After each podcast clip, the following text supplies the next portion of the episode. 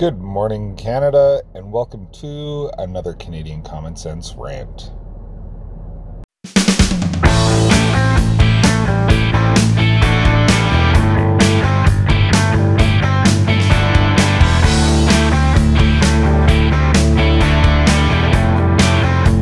This is Canadian Common Sense with Lewis and Tony. It's June 27th, 2020. This is Lewis coming to you from the beautiful Okanagan in south central BC. It's uh, bright and sunny. It is 24 degrees. It's not even 9 a.m. yet. It's going to be a beautiful, hot, sunny day here. That's what makes this even more difficult. This rant, that is. Because I have to give praise to somebody that I despise on a beautiful day. Justin Trudeau has done the right thing.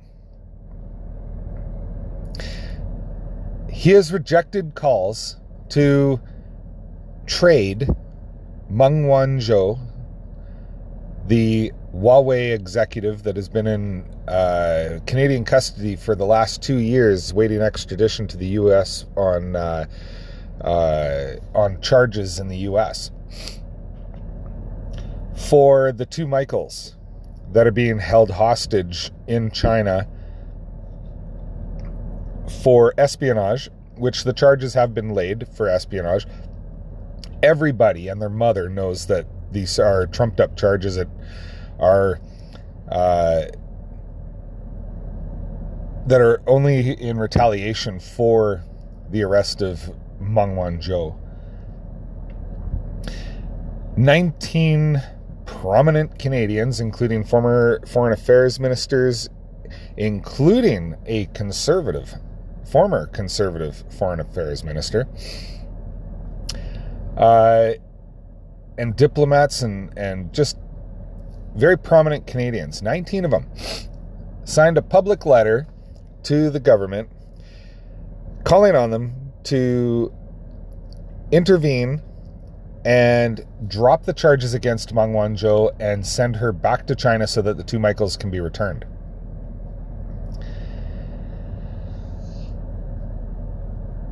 And Justin Trudeau said, no. No, we're not going to do that. We can't do that. The problem with that is, and these are, you know, Justin Trudeau's uh, message. This isn't this isn't mine. This is Justin Trudeau, which I happen to agree with 100%. He said that Canada can't do that because as soon as Canada does that, we have weakened our position on any foreign affairs file. We have lost the ability to bargain and to negotiate with foreign governments.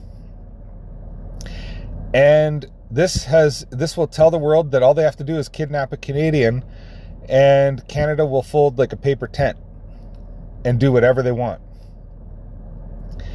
And this will just embolden a country like China to do this with other countries and to do it with us again. And with so many people traveling between China and the and Canada, uh, they could easily do this again. Justin Trudeau is right.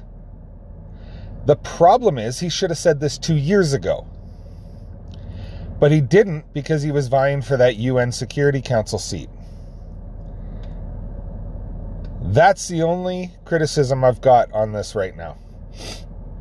Is that this came two years too late. And all for selfish reasons.